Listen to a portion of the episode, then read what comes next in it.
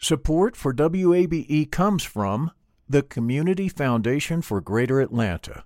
If you love Atlanta, you can invest in the big picture. Learn more at cfgreateratlanta.org.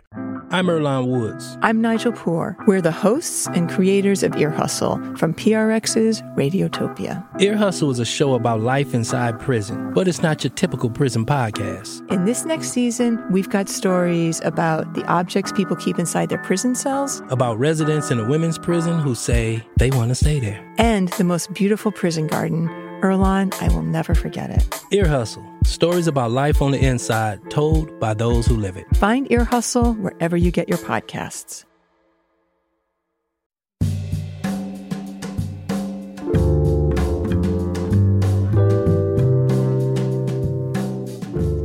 From WABE in Atlanta, this is Closer Look, and I'm Rose Scott. Coming up on today's program, can guaranteed income programs offering monthly stipends to households change someone's life?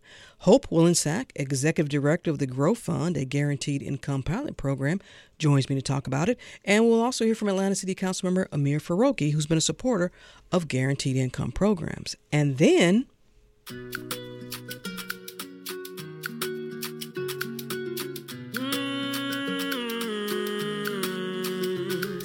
Yes, she is called the Queen of African Music. Grammy Award winner Angelique Kidjo talks about creating music in this pandemic, her activism, and why she's looking forward to performing live again. Plus, a former state lawmaker is announcing a congressional bid against Democrat David Scott. All those conversations coming up, but first, there's some breaking news within the hour, as reported by the Atlanta Journal Constitution. Fulton County District Attorney Fani Willis says she will seek a special grand jury as her probe continues into former President Donald Trump's pressure to overturn Georgia's presidential election results. Now, last September, I asked Willis about the investigation. Yes, we are still probing it. It's an active investigation. Uh, uh it's one of those 12,000 cases in an unindicted stage um, within the office. It's certainly a case that being looked at, being investigated, people are being interviewed, things are being researched. It's where any unindicted case would be. And what would the charges be if you found something? Conspiracy? Well, I, racketeering? I, I, don't know what the charges will be because we are in the midst of an investigation. What do you think and the so, charges could be? Oh, I, I, I don't speculate. I'm I'm trained to look at the facts and the law. Um, I know that people find that case to be interesting because mm-hmm. it was a former sitting president, and that has some historic value. For me, um, it's not interesting. What will happen is my team will do an investigation till we are satisfied. We will put the facts that are learned, literally, because I'm old school, up on a wall, what those facts are. We will put the statutes that we believe it, those facts could or could not touch we will see if the elements of a crime are met. If they are, I will present a case to the grand jury. If they're not, then we won't do it. Um, if you just go back to the basics mm-hmm. and do what is right, the law will guide you. And so that's what I plan to do in that case, and that's what I plan to do in every case. So now, a special grand jury. Let's bring in defense attorney and WABE legal analyst Paige Pate with some analysis. Paige, welcome.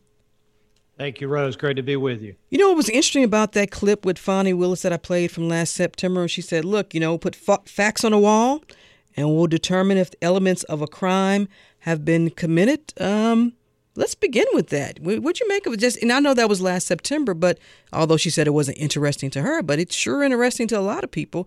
Did the president, did the former president of the United States try to did he commit a crime in trying to get election officials here in Georgia to overturn the results? Right. I mean, obviously, that's what Ms. Willis has been looking at. That's what her office has been investigating. But what I think is happening now is they, they've run into a dead end. Uh, many witnesses that I think they would like to talk to that are necessary um, for purposes of this investigation have basically said, you know, don't call us unless you're showing up with a subpoena. And so, in order to get those subpoenas to further this investigation, Ms. Willis has decided, and I think correctly, to request that the chief judge put together a special grand jury which will have the power to issue those subpoenas and continue the investigation.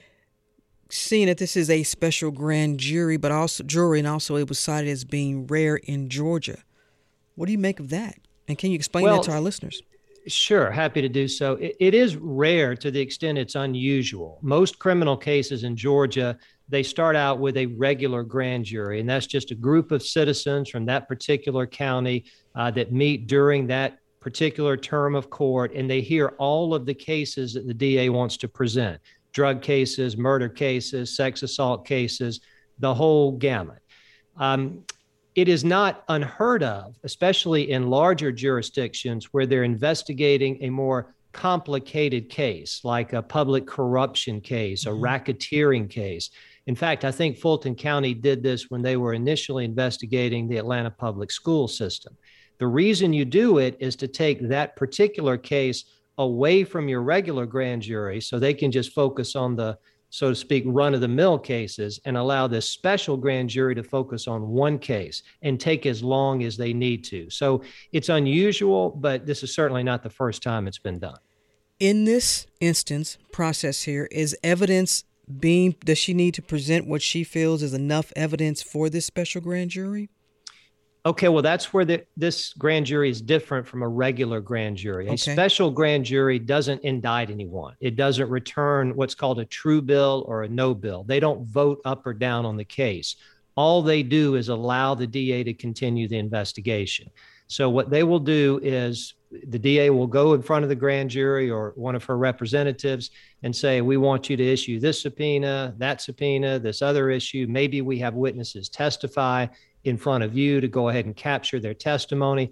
But at the end of that process, whenever it is, there's not going to be an up or down vote on the case. There will be simply a recommendation mm-hmm. made to both the chief judge and the district attorney as to what charges, if any, should be pursued. And then the DA would have to take it to a regular grand jury to return an indictment if they're going to proceed with the case. And at this point, Paige, if not all of the world, a lot of folks have heard the, the Donald Trump on the phone call with Georgia election officials. I want to refresh our minds. Here's part of that call where Trump is trying to persuade Georgia Secretary Brad Raffensperger to change the results in his favor. The people of Georgia are angry. The people of the country are angry, and there's nothing wrong with saying that.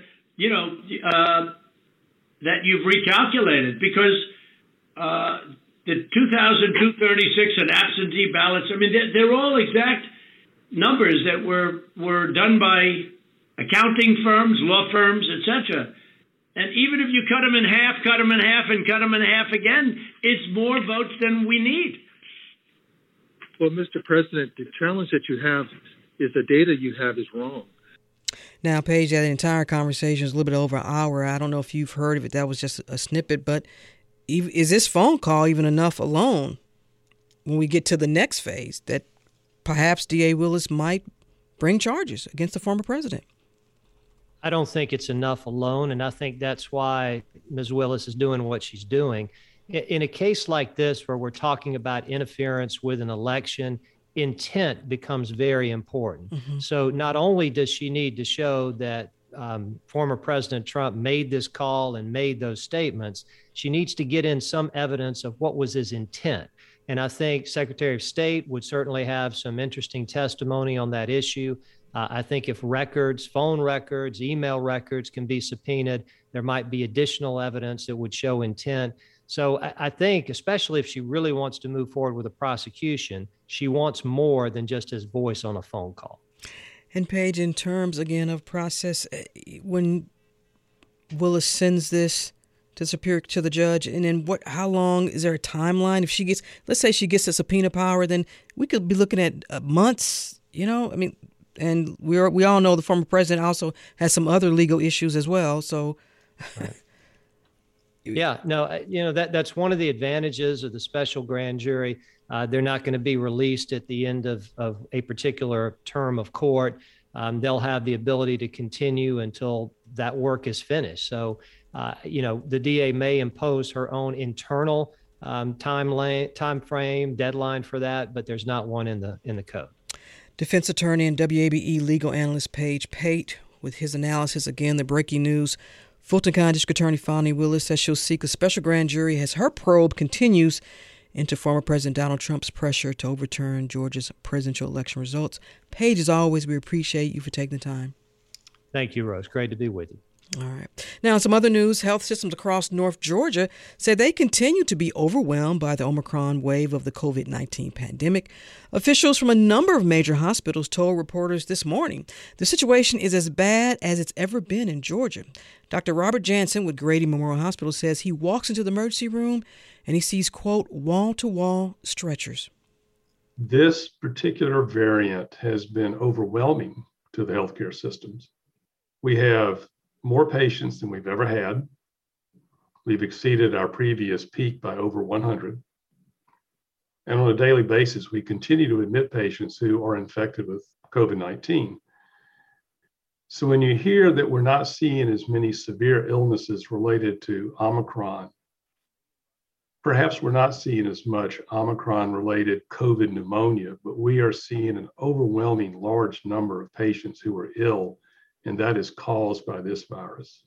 And many hospital officials say most of their severely ill patients are unvaccinated.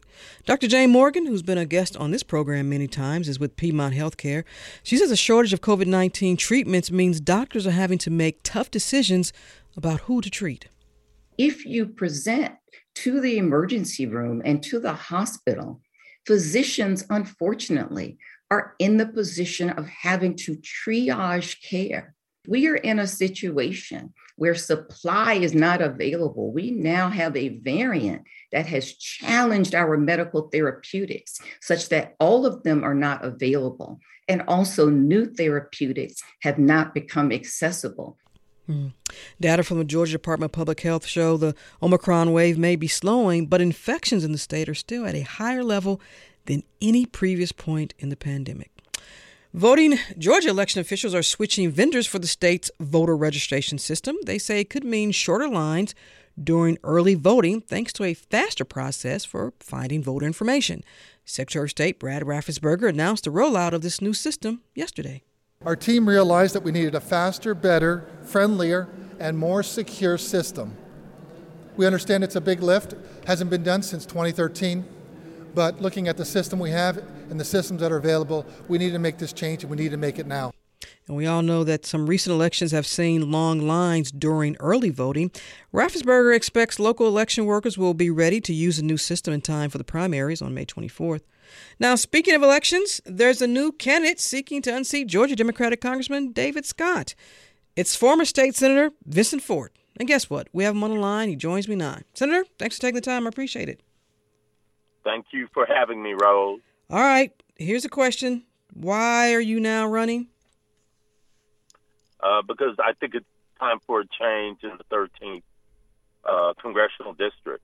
Uh, you know, we need someone who's present and progressive. Uh, you know, I have a reputation while I was in office of being uh, available to my constituents. Uh, when I talk to people in 13th district, they tell me they have not seen uh, the uh, sitting congressman. Mm-hmm. Uh, so I'm going to be present, but I'm also going to be progressive. Uh, I, am not a blue dog Democrat, uh, as the sitting congressman is, a conservative Democrat. He's, I am a progressive Democrat. I'm a Democrat uh, that is the kind of congressman or the kind of uh, Democrat that uh, the 13th district uh, is. You know, the 13th district is a Democratic district. We ought to have a real Democrat as a uh, as the Congressperson. Uh, when you, you say know, folks I, have said to you they haven't seen Congressman Scott, by the way, no relation. Uh, what do you mean? Where where have they not seen him? What are they, they telling you? They have not you? seen him. They haven't seen him in the district. Mm-hmm. They haven't seen him uh, you know, at community meetings and other meetings, you know, so he's not present. I will be present. Mm-hmm. Uh, but, you know, beyond that, uh, beyond the fact that people tell me he's missing in action, is the idea, uh, of, you know, his record, how he votes, mm-hmm. what he does. He was selected by a very respected ethics watchdog organization as one of the 25 most corrupt congressmen uh, in the United States. Well, no, now uh, wait, wait, wait, a minute. Now, when, when was this? Uh, this was uh, in uh, 2007. He and you're bringing this up. And, okay, but let- let's let's okay. Is that fair to bring that up? This is 2022. Did you did you, did you say anything back then? I think it's absolutely fair. Did you say anything Uh, back then? You know, Dave. You know Congressman Scott. I know Congressman Scott very well.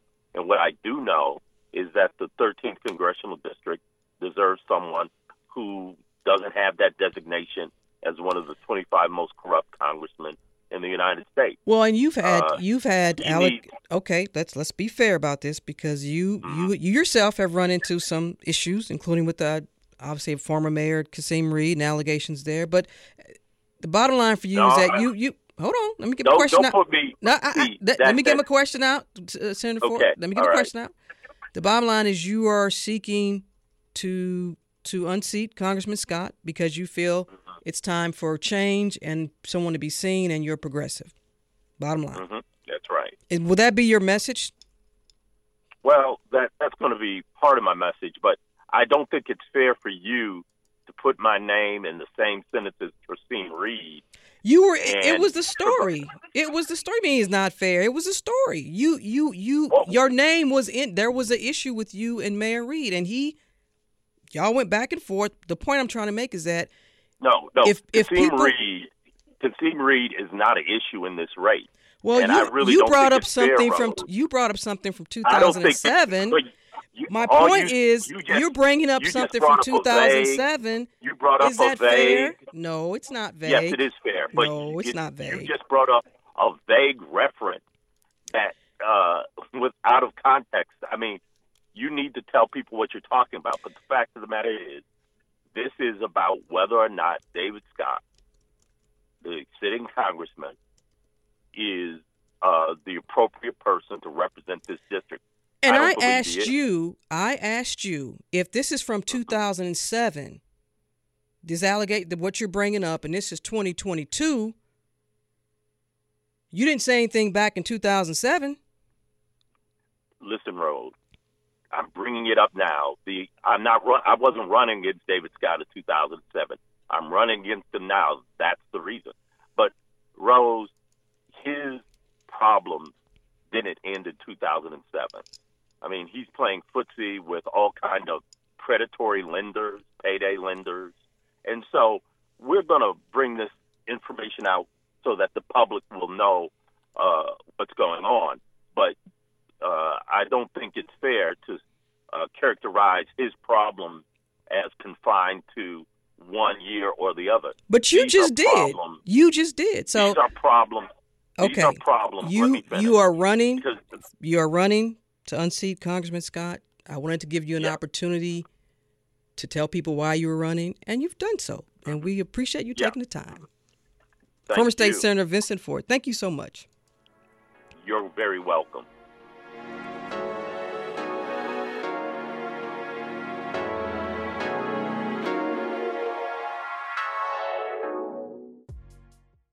Support for WABE comes from the Community Foundation for Greater Atlanta.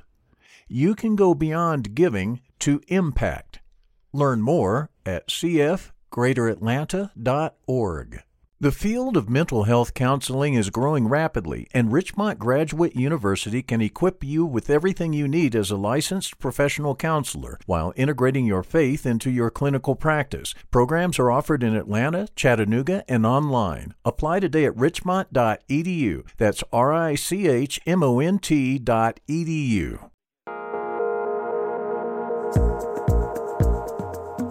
And Closer Look continues now. I'm Rose Scott. The concept is called guaranteed income. Now, it's estimated since 2018, 20 guaranteed income pilots have launched in cities and counties across the United States. And basically, what happens is that families and individuals will receive anywhere from maybe $300 to $1,000 a month, depending on the program. And it's designed to help people move from one financial state to another. Now, the Georgia Resilience and Opportunity or GROW Fund is set to launch, but with a focus on Atlanta, here in Atlanta women. And recently I spoke with Hope Wollensack. She's the executive director of the Grow Fund, and also Atlanta City Councilor Amir Farokhi, because he's been a supporter of these guaranteed income programs. And here's a bit of our conversation as Hope begins describing what their fund will do. By guaranteed income, we mean um, recurring payments to members of a community for an ongoing period of time. So the the GROW or the Georgia Resilience and Opportunity Funds uh, in Her Hands program will provide an average of $850 a month for 24 months to program participants in Atlanta, starting in the old Fourth Ward neighborhood, and soon to spread across in 2022 to sites across the state. So we're excited. It'll be one of the largest guaranteed income programs in the country, and certainly the largest focused on Black women. Yeah, we'll talk more about that in just a moment. Council member uh, Amir Farokhi, you and I had a conversation not too long about this where you were talking about this type of program coming to Atlanta, but I want to get your thoughts. You care to add anything about when we talk about uh, income, uh, these these type of programs, and also follow up with what people tend to get wrong about a program like this. Yeah, th- thank you, Rose, and thank you for having Hope and I on your show today. Uh, I, I want to take a step back, if I can, just quickly. You know, I represent six neighborhoods on the city council, one of which is the Old Fourth Ward. Mm-hmm. That neighborhood, which I live in, and uh, I, think you live in as well, um, it's seen remarkable changes over the last two decades. And so the genesis of this work came from really observing that there's just a significant amount of entrenched poverty in the neighborhood. We have the largest community of Section 8, uh, so housing assisted residents in the American South. 46% of Black residents live making less than $25,000 a year. So once I took office, and even before, I mean, I think that this notion of um, economic insecurity was front and center, both visibly and, and from a policy perspective. Uh, and so uh, we've seen cash transfer, guaranteed income programs um, pop up around the country, as you mentioned. I think one of as, as a way to create kind of an income floor, some basic security, uh, some peace of mind that allows you to make really good decisions for your career, for your kids, uh, for yourself. Um, you know, I think one of the misconceptions, the most common misconception, is uh, probably rooted in this American individualism that most of us have, which is uh, if you're giving people cash, that somehow they won't work. But I always say in response to that, if someone gave you 800 bucks a month or 500 bucks a month, would you would you quit working? And the answer inevitably is no. It's not enough to to quit working on, but it's meant to create a sense of security so that um, we all make better decisions and, and can can do more for ourselves and our families. Hope, what do you think that through your lens, people probably have a either they get wrong through your lens or you get the most questions about when we talk about a guaranteed income program? Absolutely. Adding on to what Councilmember Farokhi described, most people think have questions about how the money will be spent and sort of why the focus on black black women. I think that it is a pervasive misconception that folks who are experiencing economic insecurity have made poor choices and it's not the result of uh, poor policies that have been failing people for far too long. The majority of americans can't afford a $400 emergency. And we know that those this economic insecurity and growing wealth divide is concentrated in communities of color, it's concentrated among women. And so really a program like this is acknowledging the deservedness of all of us to a, live a decent, dignified life. It's acknowledging that currently our economy is failing lots of different groups of people, but the most acute impacts are, are, are faced by various groups, among them being Black women. And so instead of looking for, we need really solutions, policies, programs that are change that are bold, that are changing the paradigm, that are taking a new approach to these really entrenched problems. We're never going to see progress if we continue to do the same things. So we're excited that this program is going to generate not only greater economic stability for the uh, 650 women who will participate, but also incredible policy and program learnings that hopefully will have a wider impact and change the paradigm on how we think about economic insecurity. And either one of you can tackle this first because this concept is not new. I mean, this is something that's been around for at least 50 years ago. Amir Farokhi, Councilman Farokhi, you've always talked about, and I believe, hope this is even on the, the your organization's website. You make the link here to Dr. Martin Luther King Jr. and, and Dr. King calling for a guaranteed income in order to help uh, deal with issues of systemic uh, economic injustices as well as racial injustices as well. Either one of you can tackle that. So it is, it is fitting that this exactly this is a potentially a bold idea but it is not a new idea by any by any means. This has been an idea that has been around for some time and one of its great biggest advocates was dr martin luther king. In his final book chaos or community king called for a guaranteed income. He called it the simplest approach that would be the most effective to to solve poverty. Um, and so even then it was a widely discussed discussed measure that king was sort of putting his his uh, support behind. And so it is fitting that this person in this neighborhood, the Old Fourth Ward, of course, where Dr. King was born, where he pastored Ebenezer Baptist Church, where he and Coretta today are buried, this really this neighborhood that is an icon of racial and economic justice in Atlanta, across the country, that in this neighborhood, we have the largest concentration of Section 8 housing in the Southeast, juxtaposed to million dollar newly constructed homes. And so, what does this inequality in this neighborhood and the history here charge us to do? And so, I think that was really the backdrop and that call to action that King laid forth back in 1968 have really called us into this work and drove the community driven task force that Council member, Council member put together that really recommended this program and recommended the focus focus on Black women. But certainly, this concept um, has been around for some time, and we're excited that it's finally getting traction and that it can return to its roots in this specific neighborhood, both given the historic trends and ongoing trends. Councilmember Farokhi, what's your response to someone says, well, how is this different from some type of welfare? And have you had that question before? Yeah, that's a great question, Rose. Uh, so, I, what's interesting is that the concept of a guaranteed income or cash transfers uh, is find support on both sides of the aisle, whether liberal or conservative, um, for, for various reasons. But um, you know, it's however you want to define it. I, I, think there's a there's for most of us there's a common understanding that we all benefit when folks are doing well, when mm-hmm. folks mm-hmm. um, are able to pursue a career uh, that they want to pursue. Um, they're not running from job to job every six months, um, which creates stability and allows folks to take care of their children and, and their elders um, we all benefit from that, whether you're in a, uh, a vulnerable economic position or not. And so uh, the notion of providing folks with an income floor, our most vulnerable residents and neighbors with an mm-hmm. income floor, um, has enormous societal uh, and economic impact for all of us. And so there's there's I think an interest we should all have in making sure that the least of us, um, oftentimes generationally disadvantaged for a whole host of reasons that Hope Hope hinted at earlier, uh, is is good for us all. And I, I, will note, you know, I think what's interesting is liberals support it because of, um, you know, uh, I think the the kind of racial economic justice, kind of basic income security uh, that that I think a lot of folks believe in. And on the right, folks support it, and I don't always agree with this, but they, they support it as a as a substitution for a lot of the social programs that exist. It's actually more efficient and less bureaucratic if you just give people cash rather than having a food stamp program or a housing program. Mm-hmm. And there's a robust debate as to whether it should be replace something like that or um, be supplemental. But uh, you know, all of that is rooted in this notion that we need a social safety net because for too many Americans, no matter how hard you work, no matter how many jobs you have, uh, it's harder and harder to make ends meet. Uh, and that's especially true for Black and Brown Americans. And so um, this is a concept that is, again, not new. It's been around for centuries. You see countries and states uh, have implemented some aspects of guaranteed income. And uh, I think I thought early on is if we can't experiment with this at the local level, the most agile form of government, um, then we really aren't doing our work. And I, I will note there's no public dollars engaged in this program. All the funds for this program have been raised through private philanthropy and individuals, both locally and around the country. And that's what I want to get, get into because Hope, with this in her hands, an initiative of the Grow Fund, eh, you all, how much money have you all been able to raise? You said you're launching a $13 million guaranteed income program for black women in Georgia. That That's a lot of money. How much do you actually have?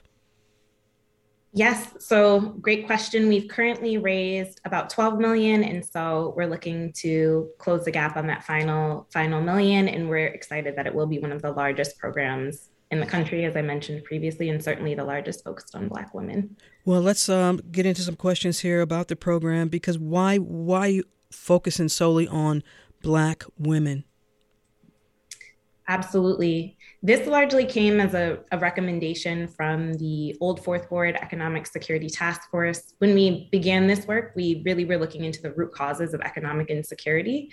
And of course, it's pervasive, felt across many groups, not only in Atlanta, Metro Atlanta, but across the country. Metro Atlanta has, is, has the the lowest economic mobility of any city in the country, some of the most entrenched inequalities, some of the most uh, entrenched poverty rates. And mm-hmm. yet, even among that, we saw that Black women were because of systemically created inequalities, both historic and ongoing policy choices, Black women were really facing the brunt of that. And yet, in spite of that, we talk to Black women, we talk to members of the community. They're incredibly resilient and resourceful with what they have, but we set up system we have systematically created inequalities. So, for example, Black women are on average paid 63 cents on the dollar. Mm-hmm. Uh, compared to white men. They're twice as likely to live in poverty as compared to white women in Georgia. They face a really high risk of being stuck in poverty. And so, guaranteed income could be a particularly powerful tool to combat some of these wealth and wage inequalities and provide an income floor for a community that for far too long policies have really have really marginalized and skipped over this group. And, and hope someone listening says, well, are we talking about w- women who may, women with have children, or just if you are a, a black woman and you are, you figure into this, the low income category because you, you, they can't apply. You all are specifically targeting in certain communities. Is that correct? Yes, that's correct. So eligibility for the program will be dependent on living within a specific region. As we mentioned, the launch site will be in the Old Fourth Ward, but we'll be expanding to Southwest Georgia in some um, suburban Atlanta areas as well. And then it'll be a com- combination of where, where one lives and then their income as well. And um, eligible participants do not need to be a parent, so child status um, uh, is not relevant for participation. And as you know, and, and obviously Councilmember Farokhi knows, because the zip code, you know, the zip code, you, you can have on one side of the street, as he mentioned earlier, a million dollar townhomes, and across the street, you have folks who are, not living in that type of, uh, of residence. So, how are you going to, how will you be able to get this information, invite these folks to, are you going to go to door to door? Are you using census data? Yeah, sort of sort of all of the above. We'll be going door to door in a lot of communities. We'll be working really closely with community partners that have relationships within the communities that that that we're operating and really looking at this as a community-based effort. And then of course, um, yeah, talking to folks one-on-one about their potential eligibility, as well as mailers within within certain subsets of eligible zip codes if the whole zip code is not potentially eligible. Because you look at some other areas, some other communities, you look at the, the some on the west side and some neighborhoods over there, obviously Southwest Atlanta, Southeast Atlanta. Uh, will those communities, those populations, also be participated? Women in those communities be allowed to participate? Right now, the program is focused on the Old Fourth Ward neighborhood, some areas in Southwest Atlanta, and then some areas on, on the south side of, of the metro Atlanta area. And so we know that this need, this program, even given its scale, even though it's going to be one of the largest programs in the country, we know it is a drop in the bucket compared to mm-hmm. the problem. And so we really are excited when there are more programs launching, when there are sort of more dollars invested in this work. And we hope that this this launch is actually a launch pad for other similar work that can happen across our city and across our state and even the country. The voice you hear is Hope Wollensack. She's the executive director of the Georgia Resiliency and Opportunity Fund. And I'm also joined by Atlanta City Councilman Amir Farokhi. And we're talking about a guaranteed income program. And Hope, I want to stay with you for a moment because I think a lot of listeners have questions here because I get the emails. How do you determine, what metrics do you use to determine how effective this is is doing in terms of helping in this case we're talking about black women and obviously do you are you asking them to provide how they're spending the money how do you determine how much a woman will get those i mean i think those are fair questions yeah absolutely so the program design itself um, the $850 a month on average in addition to the 24 month duration of the program was designed in coalition with community members themselves. And so we both did a ton of research on, on an amount that would be significant enough to hopefully help help move the needle, substantially increase folks' income, and also was something that we could feasibly make happen. Um, and so the $850 a month in 24 months, the duration of the program, is was really developed in coalition with community members. And we know lots of programs across the country are, are doing 12 months. We're super excited to be able to do 24 months, um, knowing that doubling that length of time will just hopefully increase one's economic stability. And so that's how the, the program design was really developed. And we think it's very important that community members themselves have a say in those most impacted by the problem should have the most power over those solutions. So that is a huge a huge component of this work and, and in our program design and even the recommendation for a guaranteed income program itself.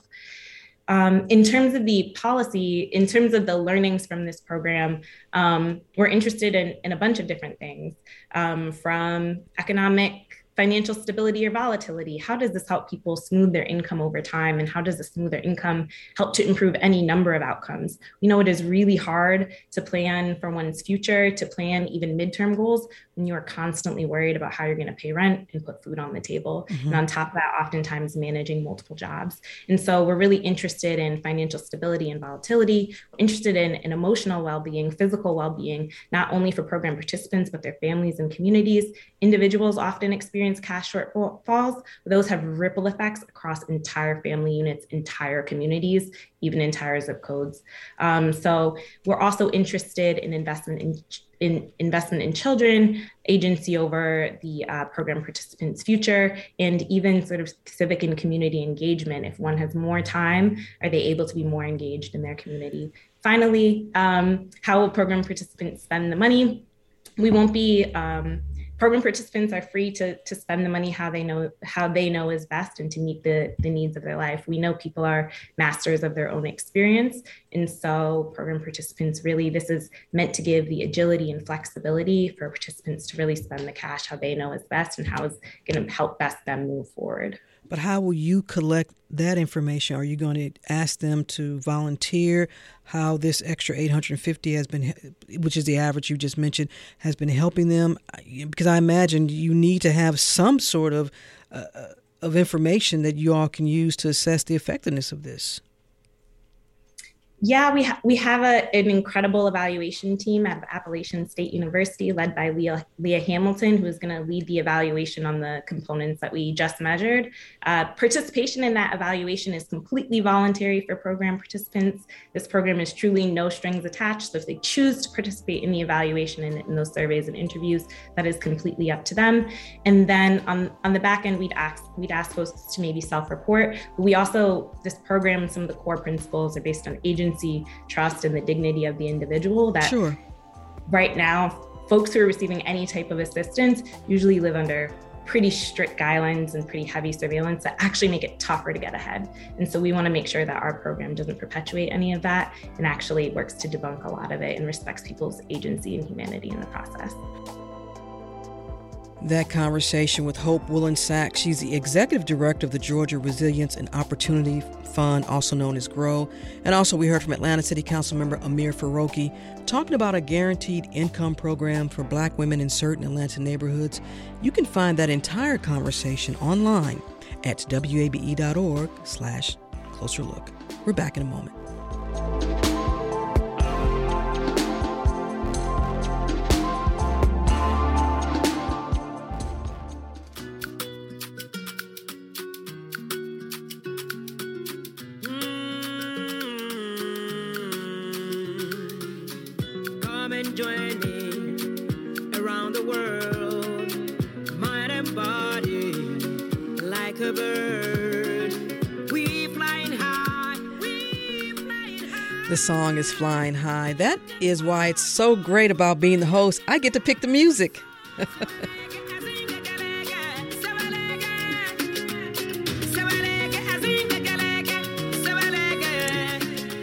Closer Look continues here on 90.1 WABE, amplifying Atlanta. I'm Rose Scott. So glad to be finishing today's show with this next guest.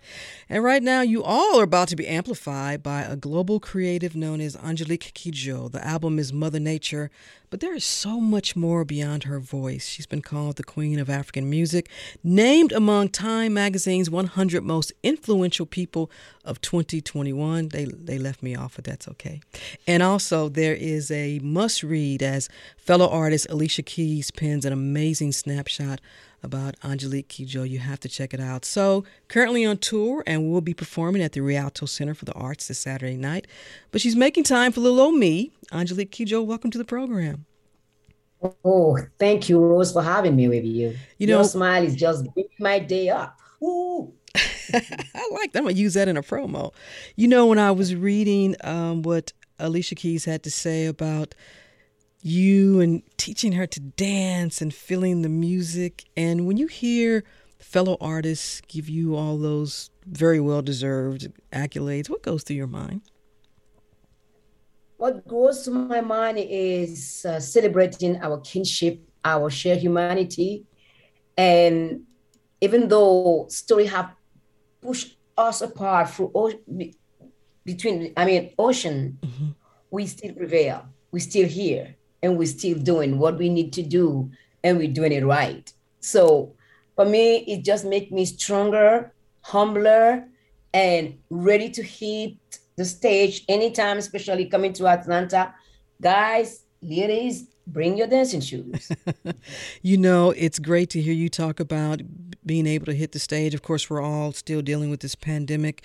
How has this altered you the last two years? How have you been doing through all of this?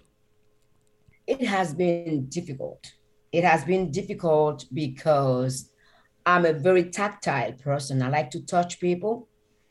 And during my show before COVID, I'll go in, into the public. That's my favorite moment where I go and high five the public, mm-hmm. be with the public, invite them on stage for us to have this unique experience of being linked together through music. And um, I have to shift that and looking forward that this will happen again pretty soon, that we can hug, we can be there for one another physically, not virtually anymore. Virtual is a good thing. It keeps us in contact, but there's nothing better than being with somebody and hold you tight when you need that squeeze. So it's been difficult for me that like that I love people and I love hugging people, but I'm I'm being patient because we all have to be patient until mm-hmm. we can safely hug one another. When did you feel it was all right? It was right for you to get back and, and tour and hit the stage? And it's it's in limited. It's not like you know you're you're really spacing yourself in between cities or or are you hitting it city after city like you normally would do? No i'm spacing myself. And the thing is i would not have been able to go back if i was not vaccinated fully vaccinated. Because i have to protect myself and protect my musician and the public I mean, if there's no more public, you cannot play. So you can't just be playing around with people's health because of this pandemic that is lingering on. And for me, music has given me the strength of seeing light at the end of the tunnel. And I know for people it's very hard. It has been the third lockdown was the one that hit me the most because I'm like, mm-hmm. we can't go on like this. We are not made to be caved. We are made to be out there and going about our business and meeting people we don't know, meeting the one we love. And music has been the force that drive me to believe that tomorrow's gonna be better. And we have to believe it's gonna be better. Each one of us have to do its share for us to come together and play music and bring our kids to school, bring them to the park and have fun. You recorded Mother Nature during this pandemic, and I'm curious about your process. I always love to ask creatives about their process, whether it's composing or writing. And did the pandemic was uh, some of this and, in we're all dealing with this, but you dealing with this, was that, uh, did it prompt you to write some new music too? I mean, I think the lockdown, the positive thing that it brought to me is uh, the sense of no deadline to finish what I'm doing. But writing songs has always been uh, uh, a solitude thing. You gotta do it yourself. I mean, the inspiration is there, and you got to catch it and drive it, and keep the truth of it and the essence of it. Mm-hmm. And this album, what it has allowed me to do is to have the luxury of sitting home and being in conversation with all those young artists for us to do things being safe. The technology has been great.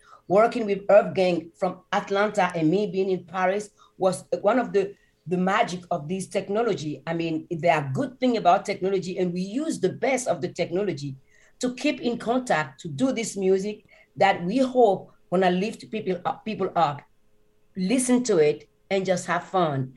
And the thing that is really interesting is that it has been nearly zero carbon footprint album. Mm-hmm. I mean, we all have to do our share to protect Mother Nature. We owe we owe it to her because without her, I don't know where we're gonna be. I don't have any ambition of going to live in March on mm-hmm. March. No way. I'm staying here. gotcha.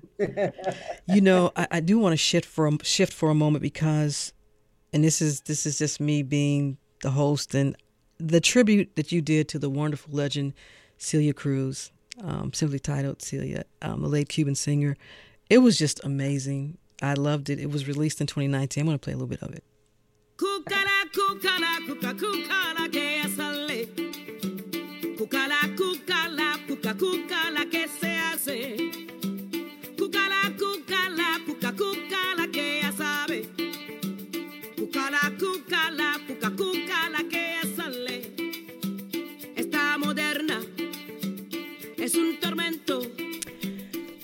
How special was Celia Cruz for you? I mean, Celia Cruz was the first female salsa artist that I met.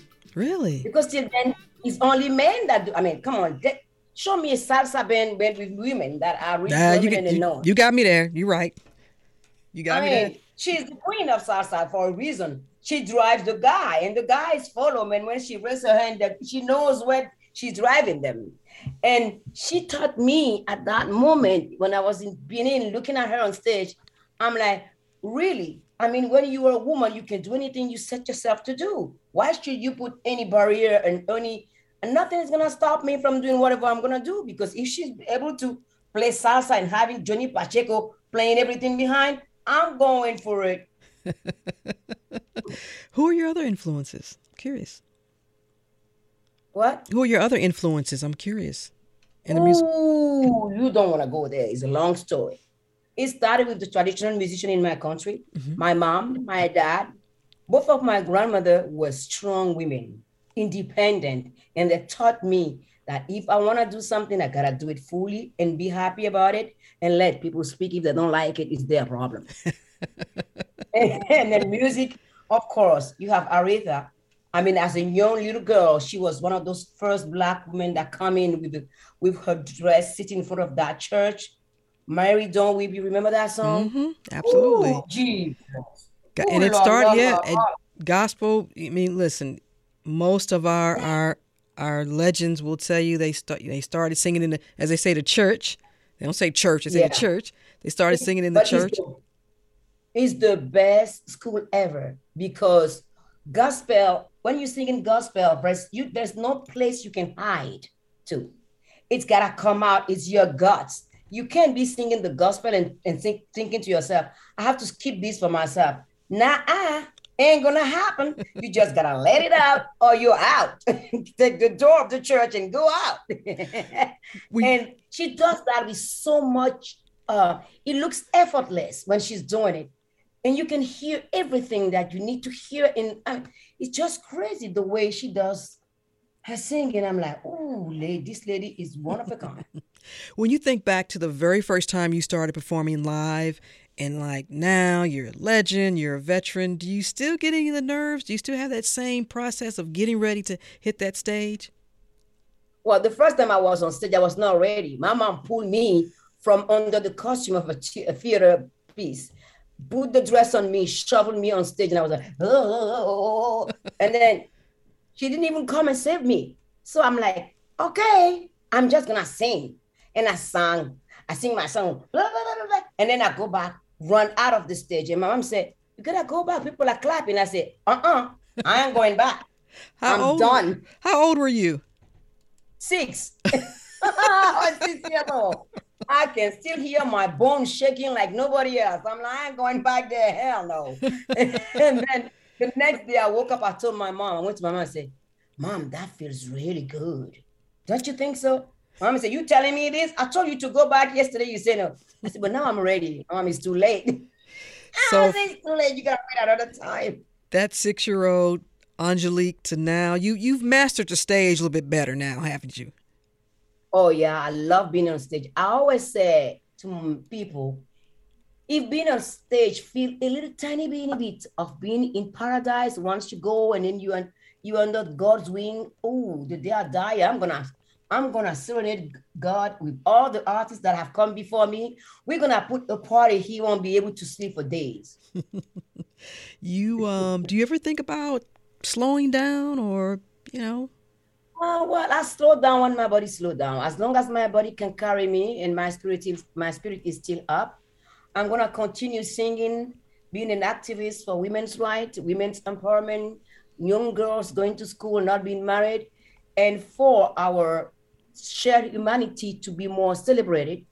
and for us to live in more fair society with, with less discrimination or none at all. And and I think it's appropriate to end our conversation talking about your activism. You have been so vocal, not just lending your words, but you are active. You're in so many efforts and working with UNICEF. This is so important to you. And It is important to me because I, as I said, especially women in Africa are the backbone of that continent. And if you take a step back, there's no society that can survive without women.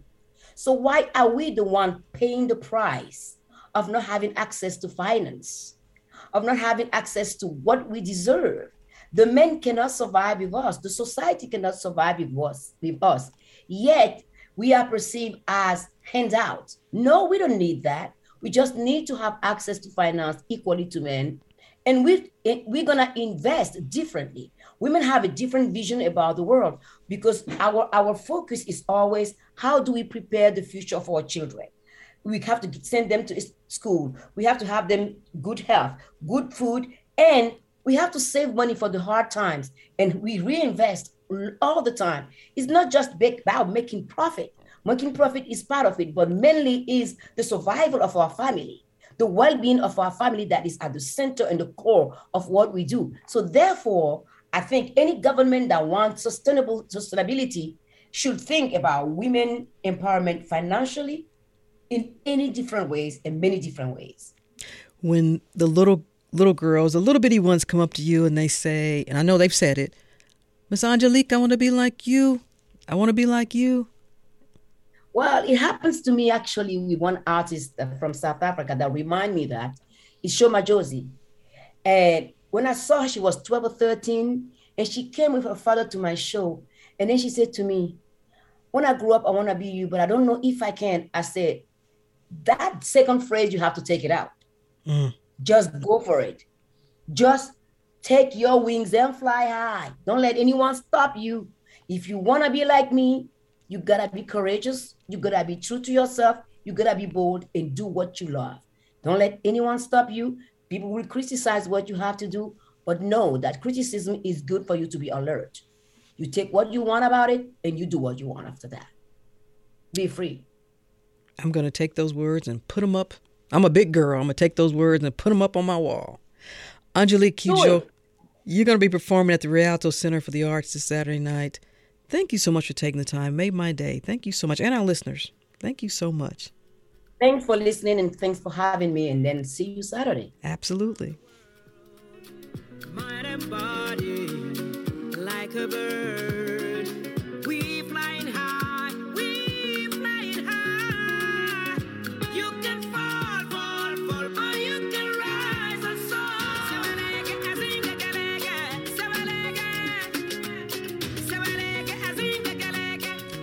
And that's it for this edition of Closer Look. Our senior producer is Sam Whitehead. Our other produ- producers are Janine Etter, LaShawn Hudson, and Daniel Razel. Our engineer is Kevin Rinker. And remember, you can always send me your thoughts on today's program or any other. Send me an email, rose at wabe.org. And if you missed any of this fantastic conversation, it's online at wabe.org slash closer look. And of course, Closer Look weeknights at 7 and in our podcast. So subscribe to Closer Look wherever you like. Stay tuned to 90.1 WABE Atlanta. I'm Rose Scott.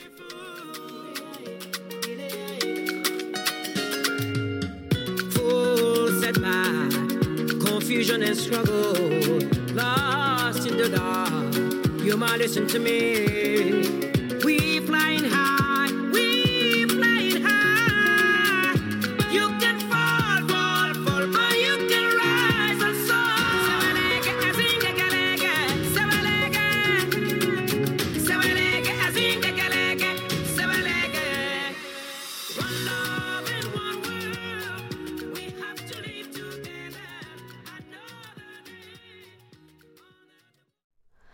Hi, it's Terry Gross, the host of Fresh Air. We bring you in depth, long form interviews with actors, directors, musicians, authors, journalists, and more. Listen to our Peabody Award winning Fresh Air podcast from WHYY and NPR. Local, state, national politics. WABE and NPR have the coverage you need. I'm Jim Burress, host of WABE's All Things Considered. Whether it's on the air at 90.1, streaming online, or connecting through our mobile app, WABE keeps you on top of election 2024 in what's sure to be a pivotal year in politics. And for candidates and ballot information, visit our election hub at wabe.org/election 2024.